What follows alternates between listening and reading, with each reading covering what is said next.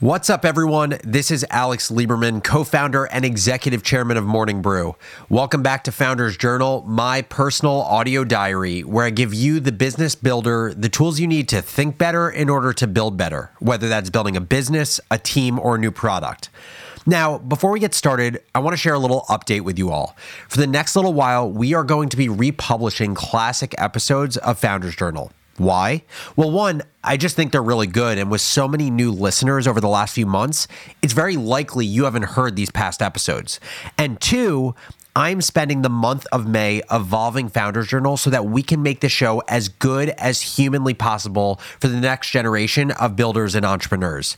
With that, I would love your help as I dream up the future of the show. So once you've listened, shoot me an email to alex at morningbrew.com and tell me what you'd like to see from me. Okay, that's the update. Now, time for the episode. In today's classic episode, originally released on July 28th, 2021, I reflect on the ways in which I have built deep, meaningful relationships as an entrepreneur. Let's hop into it.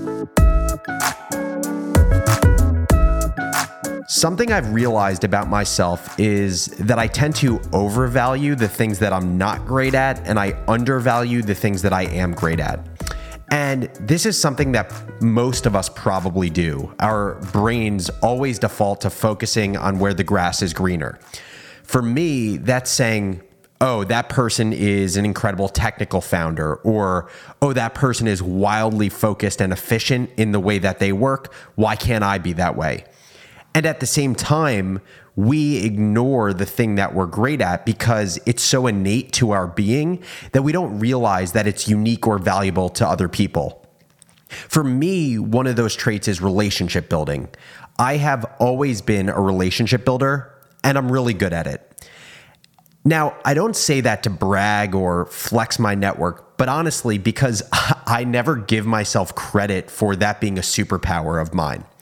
I forget that it's an incredibly important quality to have in work and in life. And because it doesn't feel like a hard skill like product management or engineering or financial modeling, I fail to acknowledge that it's a strength of mine. You know, I was talking to the team about it before this.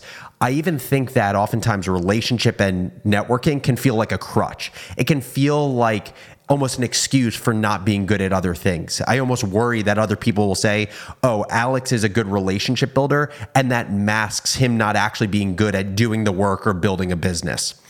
But in reality, I have learned in business that who you know truly is as important as what you know, and it's not just some dated cliche. And even better, being good at who you know isn't just an art form that you're born with or you're not born with. It is a skill that can be developed intentionally over time. So, in an effort to help you build deep, meaningful relationships relatively quickly in your career, I went through an exercise. And in this exercise, I reflected on dozens of my closest professional relationships, and I asked myself, what are the patterns between all of these connections that have allowed me to build such strong relationships? What this is not is a checklist of things that I am literally actively thinking of as I'm spending time with my close connections. It's more of a reflection of the things that I think helped me build these relationships in the first place. So, what I'm going to do now is share the most important traits and skills that any of us can develop to become great, authentic relationship builders. Number one, lead with curiosity. My MO in every new relationship I'm building is to let my curiosity lead. What does that mean? I am personally fascinated by people's stories and how we as humans think. Every time I'm doing work at a coffee shop or sitting in a high traffic place like an airport, I can't help but think to myself how small each one of us is in the context of nearly 8 billion people on this planet. But also how cool it is to look at these people and know that they have such complicated stories that they're living in parallel with me and everyone else. I bring that same curiosity to my relationships. And that curiosity is such a powerful thing for building deep, meaningful relationships quickly because it allows me to maximize the time that I spend with someone, truly getting to know them in a way that doesn't feel transactional. And also, we as people love talking about ourselves. It's just how we operate. So when I'm in curiosity mode, I'm giving someone airtime to tell their story. And honestly, that makes me more of a magnet for them to come back to in the future because they liked how they felt when they told me about themselves. So leading with curiosity allows me to maximize my time and makes the person I'm talking to feel really good. The second important trait to building meaningful relationships don't talk about stupid shit when I'm talking to someone, when I'm building a new relationship, I try to avoid surface level conversation. I try to avoid gossip. I just try to avoid shit that doesn't matter. What I'm not saying is that every word out of my mouth has to be deep or intense, but I more think about how is this conversation driving the goal of any new relationship? And for me, the goal of any new relationship is both to enjoy the experience of getting to meet someone new and learning their story to know if this is someone that I want to spend more time with. Number three, vulnerability begets vulnerability. This to me is the one two punch to not talking about stupid shit. If my goal is to really understand who someone is, what motivates them, the things that matter to them most in life, the challenges that they're facing, it requires them to open up. But never in early conversations or early relationships do I expect someone to initiate vulnerable conversation. I don't think that's the right expectation. And so, what I try to do is always lead by example. I open up, I share with others answers to the questions that I want to get to know about them. I tell them my story with Morning Brew. I talk about my journey with anxiety and OCD. I talk about getting bullied in middle school. I talk about my recent decision to move in with my girlfriend. I talk about the passing of my dad. And no, I don't throw that all on someone immediately, but this is who I am. This is the shit that actually matters to me in the context of my life if I'm going to build a relationship with someone, I want them to know the stuff that matters to me and in turn, this will open them up to sharing the stuff that matters to them. Fourth key trait to building deep, meaningful relationships treat professional relationships like personal relationships. There's this concept in B2B businesses, business to business businesses, that while your end customer is a business, meaning the person who's paying for your product is a company, not an individual, you're still selling to a human being. And a human being is deciding to use your product for their business. A human being is the one that's actually going to be using the product within their business when their business pays for it. And so you should build and market a product in B2B that respects the fact that you're still interacting with a consumer, just like any B2C company. And I think it's the same exact analogy for professional relationships. People feel the need to change in professional situations, and I don't really get it. Here's how I think about it I have never met top performers in companies that didn't have a close personal relationship with the people they work alongside or under. And I genuinely believe that the more you treat people you work with like people who have lives, fears, aspirations, like you, the more that you're going to connect with them. Trait number five validate, validate, validate. At the end of the day, human beings really are so simple beyond our physiological needs that sit at the bottom of Maslow's hierarchy, like shelter, food, water, we look for a few key things. We look for love and connection, and we look for respect and recognition. When we validate people authentically, we are quite literally satisfying some of the most important needs that other humans have in their lives.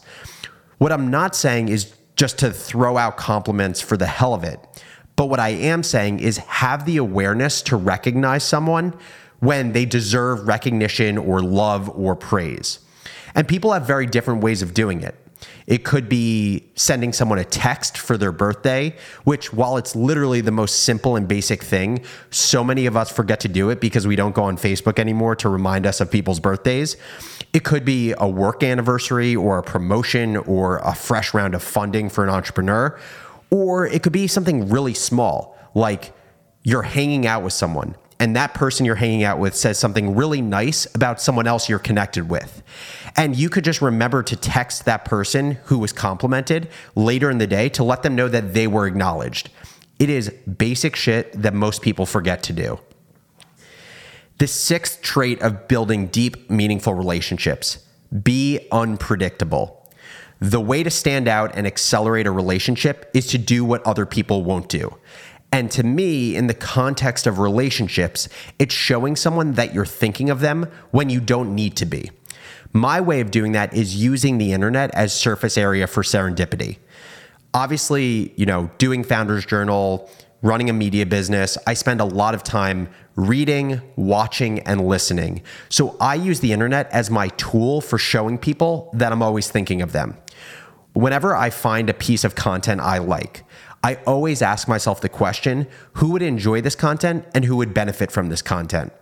It is such a small and easy thing, but it amplifies the value of the content that I'm consuming because now it turns a totally independent activity into possibly a smart conversation. And it shows the person that I'm reaching out to, they're always top of mind for me, and I want to add value to them in any way that I can. And the last trait for building deep, meaningful relationships is to not always have an agenda. In the world of work, it is so easy to have an agenda. And I think about agendas in two ways a literal agenda where you have items that you want to talk about. And if you talk about other things, it's a waste of time because it wasn't on that list of items. And then a figurative agenda where you're going into the conversation with your own personal reasons that the person you're talking to may or may not know about. It is inevitable that many of our meetings and conversations in work will have some sort of agenda, physical or figurative, and that's okay. But I don't believe you can ever meaningfully build deep relationships if you exclusively talk with an agenda in place. There needs to be more fluidity and serendipity when you build relationships. Here's a quick example. Some of you may or may not know that Morning Brew was acquired in October of 2020. And while the acquisition itself took almost a year to do, what people don't realize is that relationship, the relationship with Business Insider and some of the key stakeholders who pushed forward this deal, that had been in works for over three years. When Morning Brew was still in a WeWork space in the financial district of New York City, I was introduced to, at the time, someone who ran the subscription business for Business Insider, ultimately became the COO of Business Insider, now is running a larger company within the parent of Business Insider. And that relationship started completely organically. There was no thought about acquisition. There was no thought about how could Morning Brew benefit from Business Insider. I just wanted to build a deeper connection with someone who I thought shared my values in life and who had really interesting thoughts on the world of media. You know, I'm sure I could think of more key traits to building meaningful relationships, but I think these are the most important. And if you focus on them, you've got like 95% of effective relationship building covered. And again, what I'm not saying is to think of these actively as a checklist while you're hanging out with someone, but more so to revisit them and always have them in the back of your mind as you're looking to build new connections with people during your career. With that, I would love to hear from you. This has been the biggest month of Founders Journal, and I'm sure next month will be even bigger. And what that means is we have a ton of new listeners. Whether you're a new listener or an old listener who's never written in, I would love to meet more members of the Founders Journal community.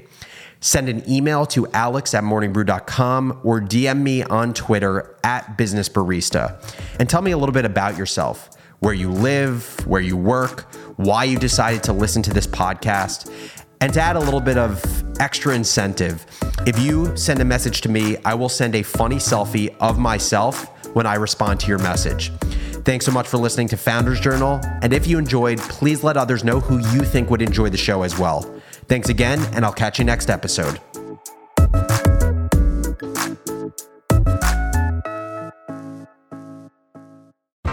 Your business further with the smart and flexible American Express Business Gold Card. It's packed with benefits to help unlock more value from your business purchases. That's the powerful backing of American Express. Learn more at americanexpress.com slash.